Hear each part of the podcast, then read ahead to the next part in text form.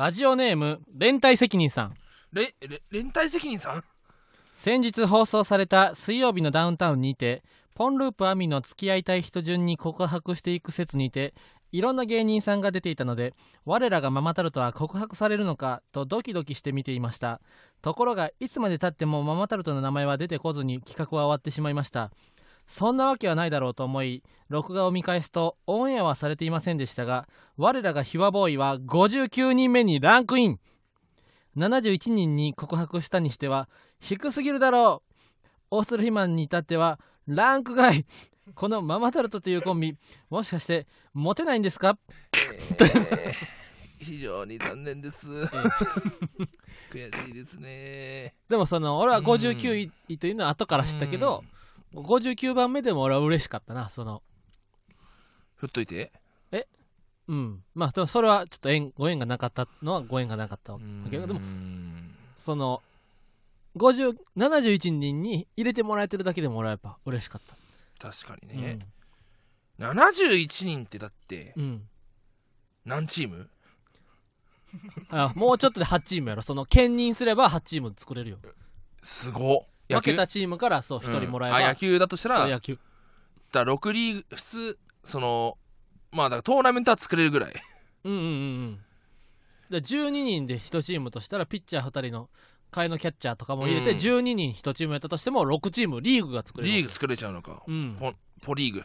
ポリ ポポンルポンループのリーグが。ポンループさんのアミさんのだからアリーグか。ポポリーグアリーグじゃん。ポリーグアリーグかいやー呼ばれなかったなー。残念。うーん。なんなでだろうな。なんでやと思う？え？なんでやと思う？告白されなかった理由。そうね。まあ確かにけどうん。多分やっぱり、まあうん。そこまでお互いのことをよく知らないっていうのがあるから、うん。遠慮しちゃったんじゃないかなっていうのが。あでもうん。俺はあの一応電話でな告白してもらえたんやけど日原さんはま正直あんま喋ったことはそこまでないんですけど、うん。その雰囲気とか面白さとかそのあと大学生の時からその同志社の喜劇研究会に入っててその日原さんの話を聞いてたみたいな。でそっからずっと続けられてるところも素敵だと思うんですみたいな。うん。だから大津マンも立場的には一緒やねなるほど。じゃあ俺が言った線はまず消えたってことね あんま知らないから。あんま知らないからっていう線は消えたわけね、うん。あとはそうだろうな。そうだね。なんだろうな。うん。まあれじゃないかな。やっぱん。その俺好きな人がいるっていう話をずっとしてたからああなんかその人に悪いと思って言ったんじゃないかな。それやろな、うん。まあそれ以外ないだろううな、ん、結果待ちまだって見てくれてた。と確かに。思うし、うん。だから申し訳ないと思ったんじゃないかな。うん。野暮な迷いを起こさせては申し訳ない、うん。本当は1位やったと思うけど、っうんていうことやろな、うん。うん、太ってるからだろ！太ってるからだろ！太ってるしハゲてるししゃくれてるしうん。ブツブツあるしうん。体毛濃いしうん。目も悪いしうん。耳も悪いし。そう大釣りマン最近耳悪いの発覚したからな。そうなんですよ。俺ずっと意地悪やと思っててその大釣りマンが耳悪いっていうのは、うん。耳悪いふるしてあの不機嫌な時に俺のはと話しかけを無視する無視してると思ってたらうん。その普通に無視してる時もあるし聞こえてない時も多いね。ん。な多分7割8割聞こえてないと思あそうなんややっぱ、ううん。だ伊藤さんおそれなんで知ったかって言ったらこの前あの肥満の家行った時に伊藤さんがたまたま入れ違いでいてでその肥満がキッチンでなんかしてて伊藤さんが、そういえば肥満さ何々の何々の時のあれ持ってるみたいな聞いて肥満が返事なくてうん。あのさみたいな。あだったらさみたいなあの時のあのあれあれってな何だったっけ？って言って、うん。でおい肥満この1年ずっと無視してんなって。その1年間ずっと無視してる俺やろ1年間無視してるらしい。伊藤さんのそう。でそれで初めて知った俺その。うん。伊藤おつま全員のこと無視。無視してる。確かに最近、伊藤さんはうん。俺を呼ぶとき、肥満ってその 肥満や破裂音みたいな音でうん。肥満って呼ばれるから、はい、うん。はいはいはいはいっていうことが増えたのは あそういう理由だったんだな多うん分、うんうん。普通の肥満が届かないからそうそうそうそうそう。肥満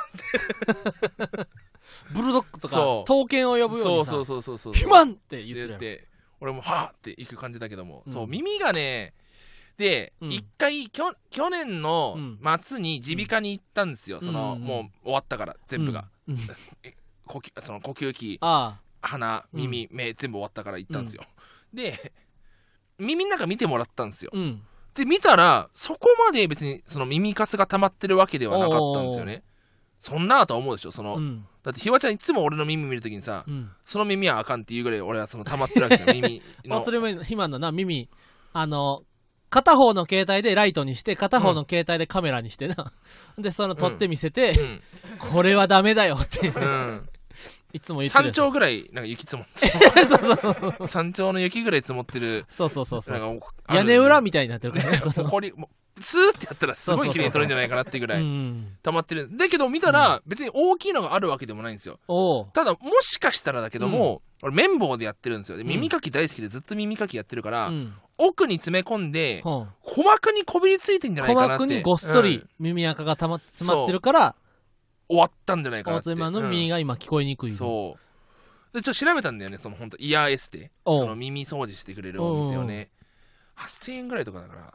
えでもそれでさ鼓膜まで掃除してくれるってこと？鼓膜の鼓膜掃除れされるってめっちゃ気持ち悪くない？吐いちゃうんじゃない？そんなあ俺結構あの頭のそのハゲてる部分触られるに比べたら全然大丈夫、うん、その苦しみに比べて苦しみに比べたら全然。炎天下とかに比べたら全然大丈 炎天下で自分のハゲてるところを触られる。認識できないところをこすられるのことに比べたかは、うん、全然マシ。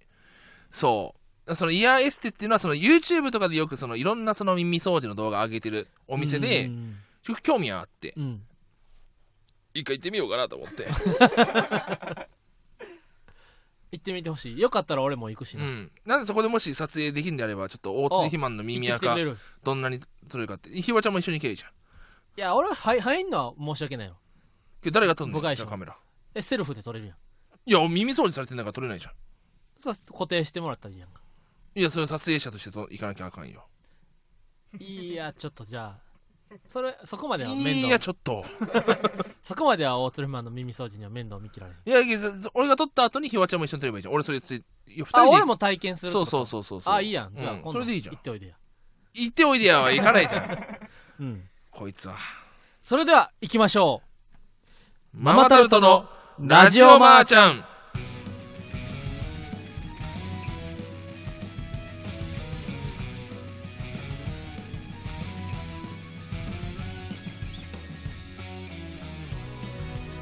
どうもこんばんは。ママタルトの日原洋平です。大鶴ひまんです。芸人ブームブームママタルトのラジオマーちゃん第59回目スタートしました。よ嬉しいですね。っ嬉しい。この番組は雑誌芸人芸人芸人とスタンド FM が タッグを組んで行う出演者をお笑い芸人に特化させた番組です。YouTube でのエキサイティングステーションを経てスタンド FM より公式番組として毎週配信しています。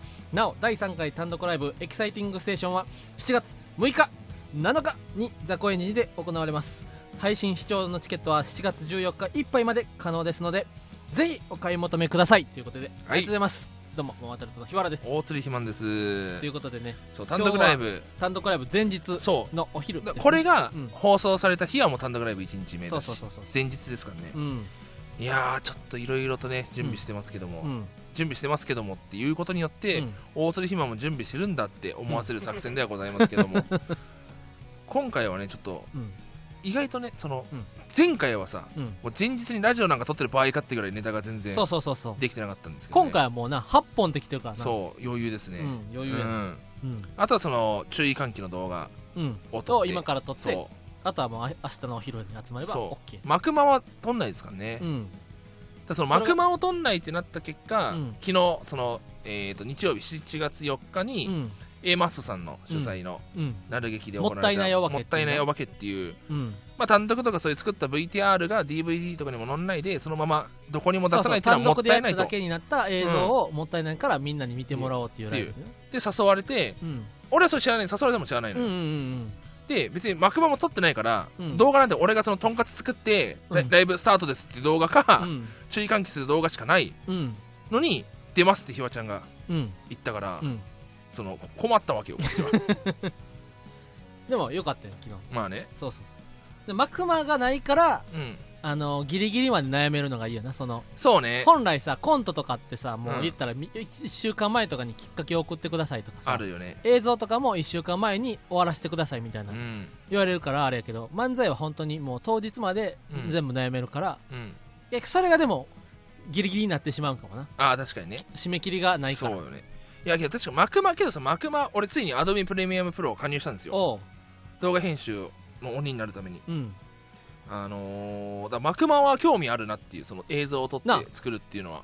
昨日も魚猫のマコマ映像とかああそう面よかったよな。白かったよね。うん。あれとかもめっちゃそあれとかって魚猫が作ってるんかな。うらしいよ。あすごい。魚猫が作ったって。魚魚猫がうん。その編動画編集ソフトの中でもおう。あの大体 Adobe プレミアムプロって年間1万いくら。その月2000いくらね。ほ毎年払うと。年間契約。うん。要は準永久。ほ中で魚猫はその多分一括。うん。さ3000円。年3000円。ほう。1年で終わり。ほ支払い終了。そこからずっと使える編集ソフトであれを作ったって言ってたから。そのあれそれであれ作れるんだったら全然そっちの方がいいなと思う。そうそう。色モネ屋をパロディした色モネにカバが出たらっていうそのそうそう。お客さんも全部動物やねんな。猫とかライオンとか。そでごご5つ顔は顔のところにうん。映像動物5つど5種類動物当てはめてうん。中央でうっちゃんなんちゃんうっちゃんなんちゃんでな。でそう。だから YouTube とかに上げられへんねん既存の動画そうをそうそうそう。うまく編集してやってるのを見て、うん。なんかあいいなと思ったよね。すごい。うん、ああいうの見るとねやりたくなるんだけど、うん。いざやるってなったら面倒くさくて何もできなくなる大変よな。うん、だって俺らにはパチンコがあんねんから。昨日も言ってほもうんたもんますいません。ほんまほんますいません。そんな動画編集動画編集なんてしてる暇ありまへん。もうこっちはパチンコの映像見るので精一杯ですわ。でパチンコの映像にはかなわへんから。な笑わへんから。あんな楽しい俺らがいくら凝ったとところで、すんまへん。ほんま。ほんますほんますいません。あとほんま今日今日もごめん。言っちゃった。その遅れた理由は、違うん。うんです。これはねそのパチンコしたから遅れたって理由ではないんですよ、うんうんあのー、今すごい雨が降ってるじゃないですか、うんうん洗濯物4人で住んでるから、うん。そのそ女性、まあ、岩倉さん別なんですけども、うん。男3人は俺が基本洗濯してるんですよ。ここれなんかその別にルールが作られたわけでもなく、うん。単純になんか俺がやってるっていう、うん。まあ、そのやってる理由としては伊藤さん忙しいからじゃあサイダーさんやればいいじゃないかって思ったんですけども一回そのサイダーさんが雨降って洗濯物取り込んでくれたんですよ。ああそれありがとうございます。って言ったらその取り込んだ洗濯物まだ乾いてない状態で、うん。全部その重ねて全部置いてあって、うん。あちょっとし信用できないなと思っちゃってそのああ言ったら湿ってるから生乾きになっちゃった生乾きだからなんかうん。そのやってほしかったなと思ってそこでちょっと俺はちょっと信用できなくなっちゃって洗濯に関して。で基本的に俺がやってる状態でうん。もうだから3日間溜まってて。うんうんうんで3人だからこんもりなのよ。で今日唯一多分チャンス洗濯外干しさんチャンスで終わったのよ、うんうん洗濯して。でそれでも全部おさばききれないからうん。コインランドリー行ったんですよ、うん。昼間に。あみんなの分もコインランドリー行ってあげてる俺基本そうだね。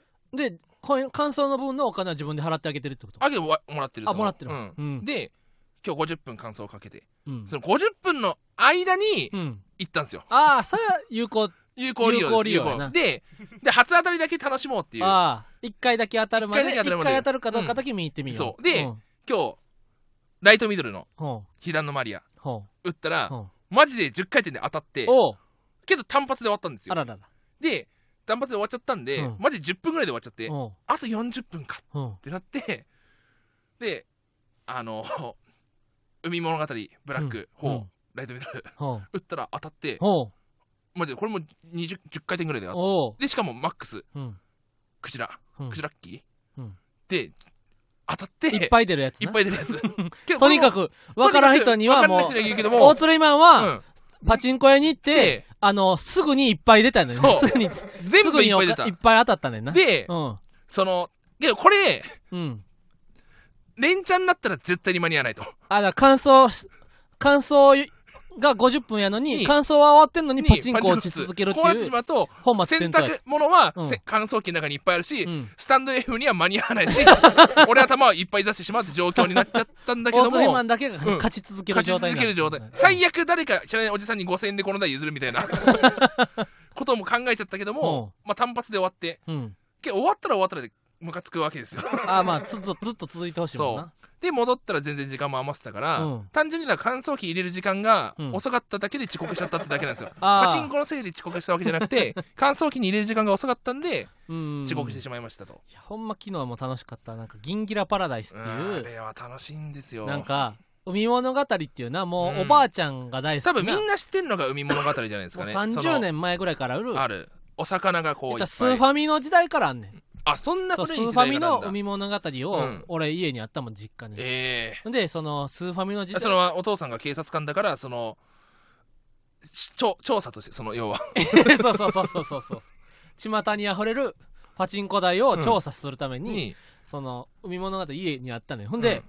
そのギンギラパラダイスっていうなこれ一見名前は海物語ではないんですけれどもパラダイス海物語やねんな実際は。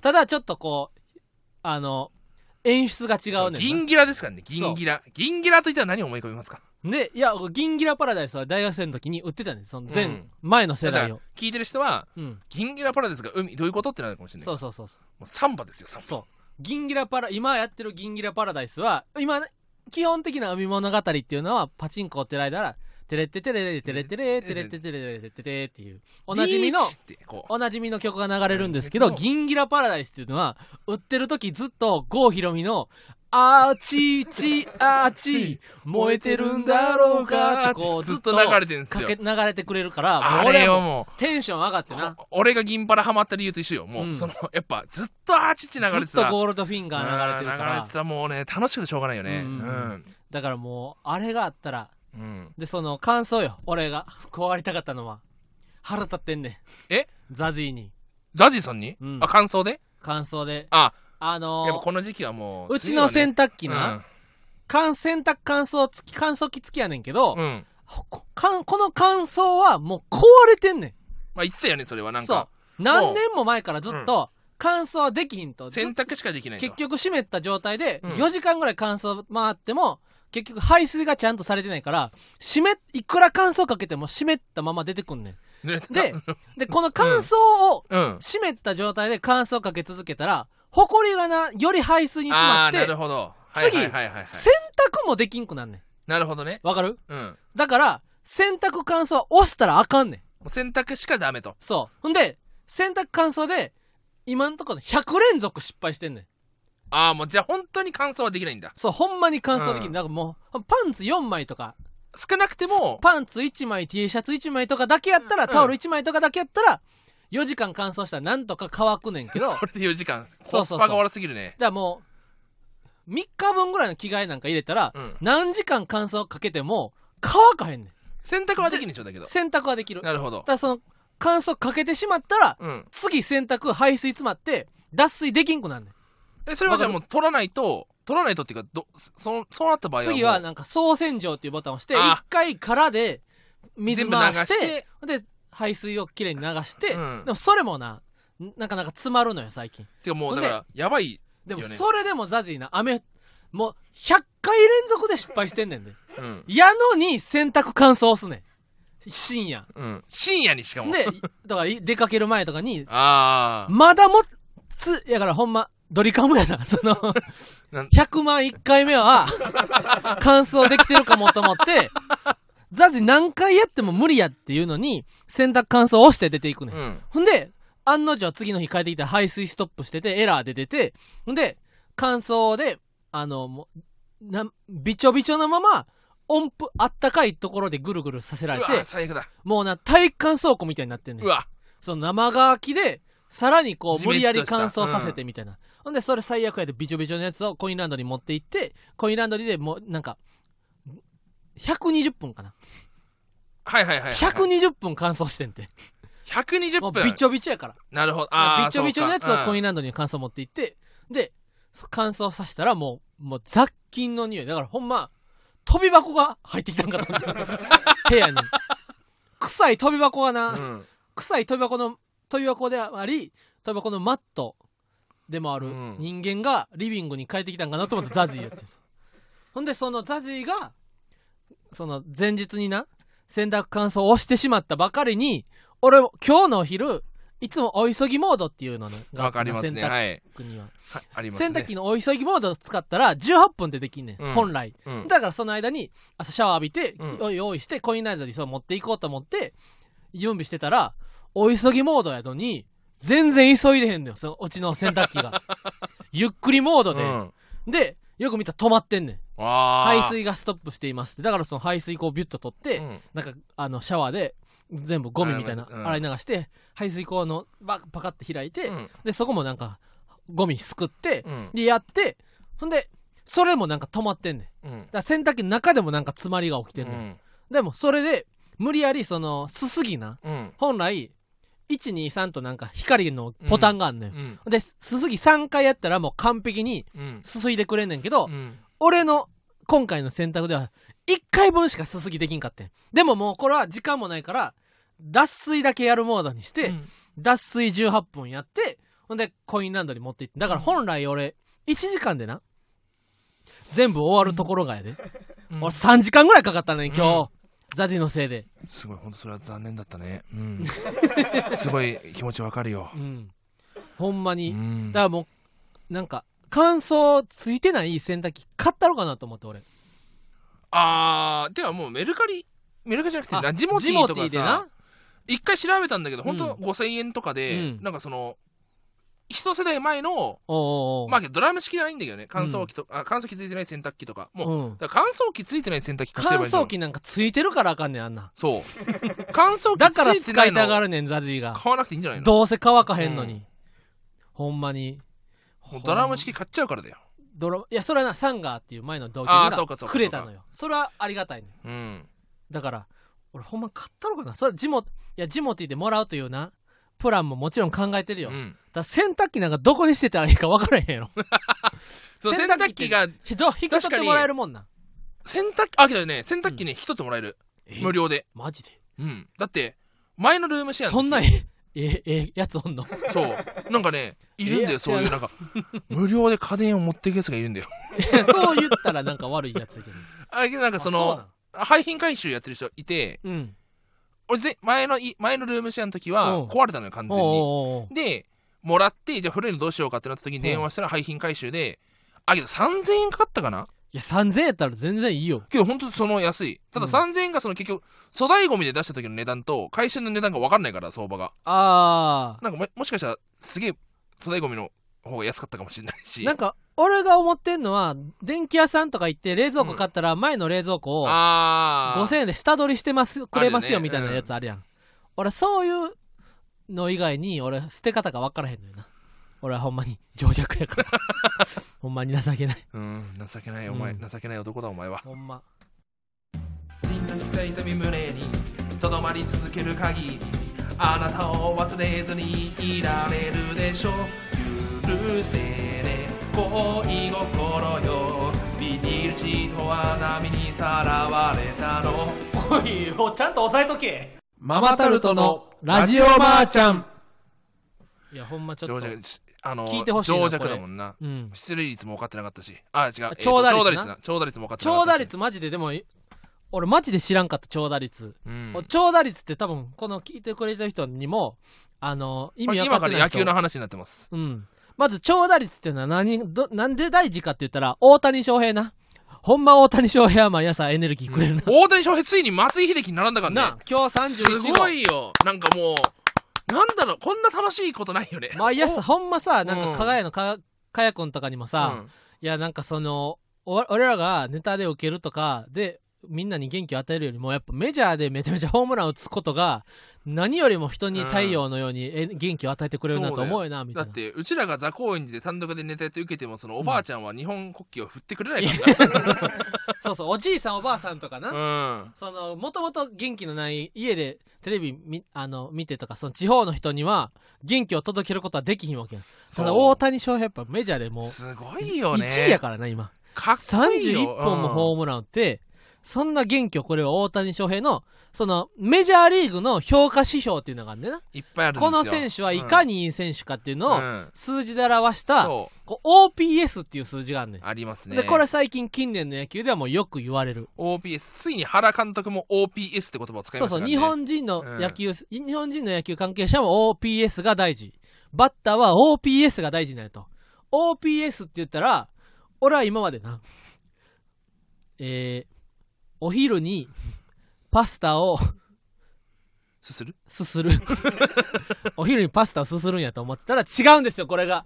OPS っていうのは、出塁率と長打率を足した数字。そこれがバッ、どれ、これが高ければ高いほどいいバッターうなんやと。出塁率っていうのがポイントなんですよそう。要は打打率だと、うんその要は打てないその 3, 3割2分とかなんですけども出塁率ってことはフォアボールが多いってことですからね。そう。だからフォアボールが入るんで。一時期の阪神の鳥谷なんかはそ打率こそ低いんですけど選球眼が良かったから四球をフォアボールをいっぱい選んでいっぱい一塁に行ってたと。この出塁率フォアボールも入れた出塁率プラス長打率。はい。これを俺はずっと勘違いこの長打率っていうのが本当にこれは勘違いする、うん。逆に今その野球そこまで多分見ないですよね、うん。長打率って何だと思います？ああ 長く。けど確かにその 見方はその見方はなかったですね。うん。どれだけこの選手は長く打 ってたかってそのベテランになればなるほど。あこれはけど、うん。確かになんかその、そのやっぱその違う視点っていうのは必要な、うん。その会議でいろんな分野の人を呼んで会議する理由が分かりますね。ああ確かに。今のはメガテンでしたね。確メガかに。テンやったな。これはなかったな確かに。その 長く打ってるかどう長かく打ってるからその長打率は長いっていう。こ今月から打っててもしゃあないんですよ。そうそうそうそうそう5年前10年前ももう打ってるかどうか。ある意味けどそれはありそうですよねそうそうそう。ちょそれも長打そう。ただこの長打率でその長っていうのはその、ええ。長打っていうのはまず基本的に二塁打ツーベース以上のことを長打って言うんですよ。はい。で僕が今まで勘違いしてたのはこの長打率っていうのはいっぱいヒット。ヒットを打った中で二塁打三塁打ホームランの割合のことを言ってると思ってたんです。よ長打率っていうのは。例えばヒット100本打って、うん。ツーベース以上が50本だったらそう。100分の50だから0.5 0.5なんじゃないかみたいそう。なでだからホームランとかいっぱい打ってる人は長打率が高くなってヒットばっかりのイチローみたいなタイプは長打率が低くなると思ってたんですけどこれが大きな間違いで長打率というのは、えー平均して1打数あたりに何塁までいくかなんですよだから全打席ホームランやったら長打率は4なんですよ。そうなんですよ。ヒットは1ツーベースは2、三塁打は3ホームランは4だから大谷とかは長打率が0.6ってことは1打数あたりに0.6塁までこの選手は行きますよっていう。なんでその長打率ヒットのうちのホームランとかの割合二塁打以上の割合やったら打率ヒット言ったら打率が低かっても長打率が高くなってしまう。これ意味ないやんってずっと思ってたら違う長打率っていうのはそうなんですよ。1打数あたりに何塁までいけるか。らそうそうそうそう。この人だからホームランをいっぱい打ってると長打率がどんどん高くなる高くなるんですよ。でいしえーシーズンの最高は大体0.8とか0.77とかまでいったらすごい選手、すごい選手。でその出塁率と長打率を足して1超えたらもうめちゃめちゃすごいそう。で王監督とか1.2とか言ってんな。OPS がね。OPS やっぱ王貞治はすごいバッターなんですよ。そうそうそういやこれほんまちょっとそう。皆さんに知っていただけてそうだってそのひわちゃんもそのヤヤフコメなんでしょ？ヤフコメでそうそうそうそうそそう。のそう大谷翔平の最近のホームランはすごい長打率が8を超えてるみたいな。おうおう言って草みたいな。草。草やでそれは。長打率の意味分かってなくて草って見て、えっ？と思って。俺もドキッとしたねそう。うん。ひわちゃんは草やったのよ。俺は草やってんな。ほんま危なかったで。うん。なんか全然言ってまうとこあれたらなんか。うん。これでもよく皆さんも。結構これ本当勘違いする人多いと思うんですよ、うん。だってメジャーでも、うん。あの漫画のメジャーでもうん。間違ってましたからね。あそうなん？そう。え？なんかその重野がそのマイナーでやってたんですけども重野主人公ね。主人公重うん。野五郎が、キャッチャーのキーンっていうめちゃくちゃもうすぐメジャーに行くようなう。ん天才キャッチャーがいて、うん。俺のリード通り投げろと。うん。で重野がうるせえみたいな。うん。じゃあ俺のリード通りこの二塁一塁の場面で俺のリード通り投げて無失点に抑えたら俺のリードを信用しろみたいな、っうんうんうん。て言って敬遠させるんですよまず。で満塁にさせてバッターすごい気性の荒いバッターで。ええの？と思うよな。そう、うん。でこいつの打率は2割1分うん。えー、と長打率。0えー7割6分8って書いてて、その長打率がこんな 高いわけないだろって、その、めちゃくちゃ強打者じゃんみたいな。っていう、だからその、多分おそらく長打率をそっちで計算して、そのひわちゃんみたいな、あヒットのうち二塁打以上になるのが7割そう6分8厘やと。そう。そうそう。ヒットは少ないけど長打が多いバッターってせ説明してたから、あなるほどね。あじゃあそう。ワン違ってるやん。勘違いしてんじゃないか？みたいな。ヒっット打っても長打率は上がるから。上がるから。そうそうそそうていうね、話、長打率って本当にだからその名前にごまかされて、そう、長、どれだけ長く打つかじゃないんですよ。どれだけ長く打つかじゃないです長打で1単語ですからね。そうです。いやーそう確かにそう目がいいですねなんか。はっと気づかされましたね。ははっと気づかされた。はい。あとハッと気づかされたって言ったらな。あのドラゴン桜大鶴マン前回ずっと見てた？いや俺ドラゴン桜はね一回も見てないそ俺ドラゴン桜見ててな、うん。最終回ザズィと一緒に見てたのよ、うん。でザズィも言ったら京都大学受験してたりしたかうらああ優秀さん。智弁和歌山高校っていう、うん。じゅ進学校行ってたからザズィも受験のドラマは好きやねん。ほうほうほうほんでなんかし、えー中間テストとかその模試とかでうん。懐かしいなーみたいな。わめっちゃ賢いやんみたいな言っててな。で最終回あのほんまパワープロのサクセスみたいな。うん。先週までうん。夏前やったのに、うん。一気にもう最終回でうん。受験終わんねん全部。あそうなんだ。そうそうそう。一気に半年ぐらい進むねん。うん。ほんでその7人なうん。阿部寛の教え子が東大受けて5人受かったん。ですすごっ。ほんで藤井君っていうなうん。あの今まで天才キャラみたいな、うん。もう一人でなん仲良し小良しでなんでみんなと受験せなあかんねんみたいな。俺は一人でも受験できるわみたいな。で阿部寛に「あかん」みたいな。性格の悪いやつは東大に行かれへんねんって。うん。注意されて「いや関係ないやろ」みたいな「関係ねえよ阿部寛」みたいな「うるせえな」みたいな。でもなんかそっからでも人間模様があってな、うん。藤井君っていうそのいけすかないキャラの子も、うん。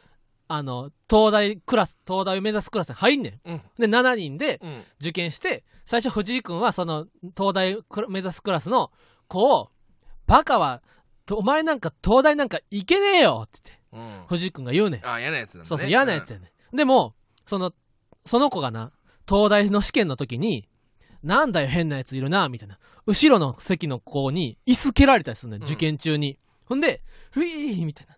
うん「怖いよー」って言いながら東大受験か解いててな。昼休みにその子と会うねん藤井君が。ほんでその子がまた昼休みに他校の生徒に「お前なんか東大なんか行けるわけねえだろ」みたいななんか肩叩かれたりしてんねん。でその藤井君が見て「おーい!」みたいな「俺の仲間に何するんだよ!」って言って。殴るの？そう。やり返すねん、へその今までーうん。そのこんなしょうもないやつと一緒に東大受験なんかできるかって言ってたのに、その子をかばって受験の昼休み中に助けてあげんねん。で助けてあげた時に藤井君尻餅ついて手首ひねんねんうんほんでそれ痛くて藤井君落ちてしまうねんうわほんで阿部寛がなその卒業式の日にーうんまあ、5人おめでとうみたいな。みんなこの5人は、東大の入学というチケットを、これからどんな風に利用してもいいみたいな。東大で新しい自分の好きな趣味を、進みたい分野を見つけてもいいし、東大を卒業して、それを就活、就職に生かしてもいいし。ほんで、いろんな研究の道に進んでもいいみたいな。みんなは、今、第一歩、スタートの切符をゲットしたんや、みたいな。ほんで、その、藤井君、お前バカだと。うえ東大っていうのは、東大試験の日は、自分のことだけ考えとけって言ってたのに、何をお前、仲間のために、その、助けてあげるーなんて、え甘ったるい。でもそんな甘ったるいお前は絶対に来年東大に合格する。みたいな、ーよかった。熱いセリフ。うん。お前も性格良くなったから絶対来年東大合格できる。うん。だからもう一年絶対頑張れ、みたいな。ほんで、もう一人、女の子がいて、うん。女の子も、もちろん来年東大受験するやろと思ってたら、その女の子が、実は、って言って、私、そう、センター試験みたいなやつの利用で、青山学院大学に、実はこっそり、お、あの、申し込んでて、それセンター利用で受かったから、うん。私は春から青山学院大学に行くの。みたいなみんなみたいにもう一年はがっつり頑張れる自信がないけどでも私はこの一年東大受験に向かって頑張れてよかった。みたいなだから私は青山学院大学にもう春から行きますって言ったら阿部寛がそれもいい選択だ。言うね。んそれもいい。自分で考えて自分で決めたこと。まあ、それが一番大事やと。自分で考えて青学行くって決めたんやったら、それを行った方がいい。今まで人任せの人生だけど、自分で決めて行けたから、そう、青山学院大学、胸を張って行ってこいと言ってく言ってくれた、阿部寛。ほんでな、ちょっと教室の引きになってな、朝8時半やって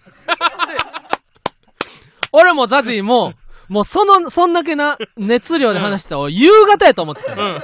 で、その、なんか俺らもさらに昼型のせい、夜型の生活やからな、うん朝8時半にな、こんな、なんか、こんなやりとりするって高校生ほん、すごいなと思うへん、その。これから始まるわけだもんいやそ まだこっから、おこっから、ありがとうっつあれ。って、なんか飲んで、終わりじゃなくて、こっから始まるんだもんね、ちめちゃめちゃ朝行っちゃって。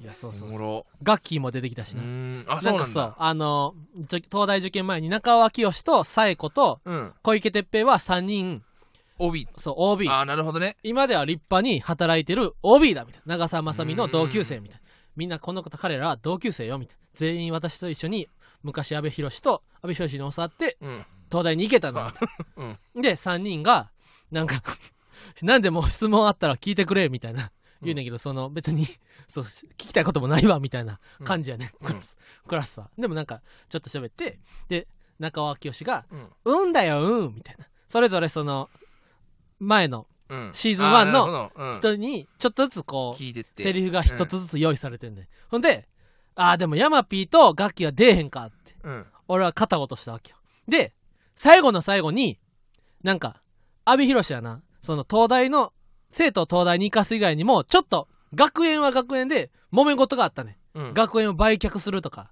東大に行かへんかったら、理事長とバトルせなあかんみたいな。で、そういうごたごたを、実は裏で、阿部寛をサポートしてくれてたのがヤマピーやって。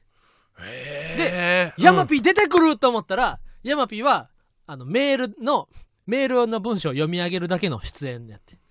阿部寛先生みたいな。なるほど。実は俺が裏で板を引いてたんだ。で、実は俺は知ってて、いろいろ情報を集めて、阿部寛が勝つように、僕はしてたんだよ、みたいな。ヤマピーと思って。で、でも、さすがに楽器は無理か。と俺もザジも肩を落として、見てて、さすがにや、楽器は出てこへんやん。楽器はさすがに無理よ。楽器はね。ううんん。先生その声はまさか。ガッキー、ガッキーが最後の最後に、出てきたね。うん。で、ガッキーは何やったかな？な、なんかややってくれてたんやけど。ガッキーも実はちょっと頑張ってくれてるんですよ。なうんうん。あー、やっぱドラゴン桜、見とくべきだったかいや、な。わーってなった。うんカンちゃんもわーってなった。いや、めっちゃ良かった、ドラゴン桜。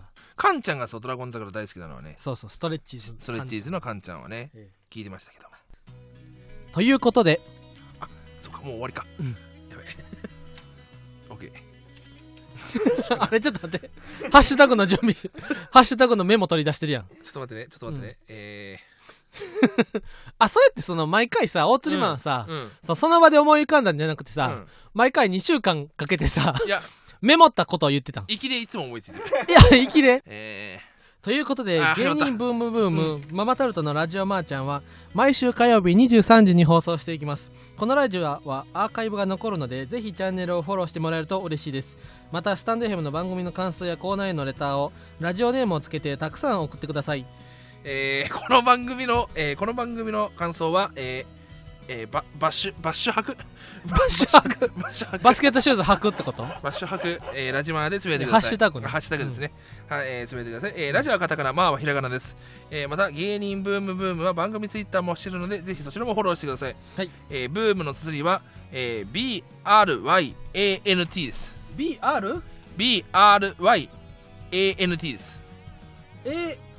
ANT? はい。ブブライアントやん。ブライアント。コーギーブライアントってあー、ごめんなさい。ブライアントでした。ごぶめんなさい。全然ちゃうやんけ。ブライアントやん。ブライアントでした。ごめんなさい。ねブ、BOOM ですね。ブームですね。BOM ですね。ブームです。はい。以上、ママタルトの日原洋平と、大釣り肥満でした。はい、明日7月7日は単独ライブ2日目がございます。配信のチケットもございますので、ぜひ皆さん配信のチケットを購入してください。見なきゃ逮捕なのだ。あ、かわいい。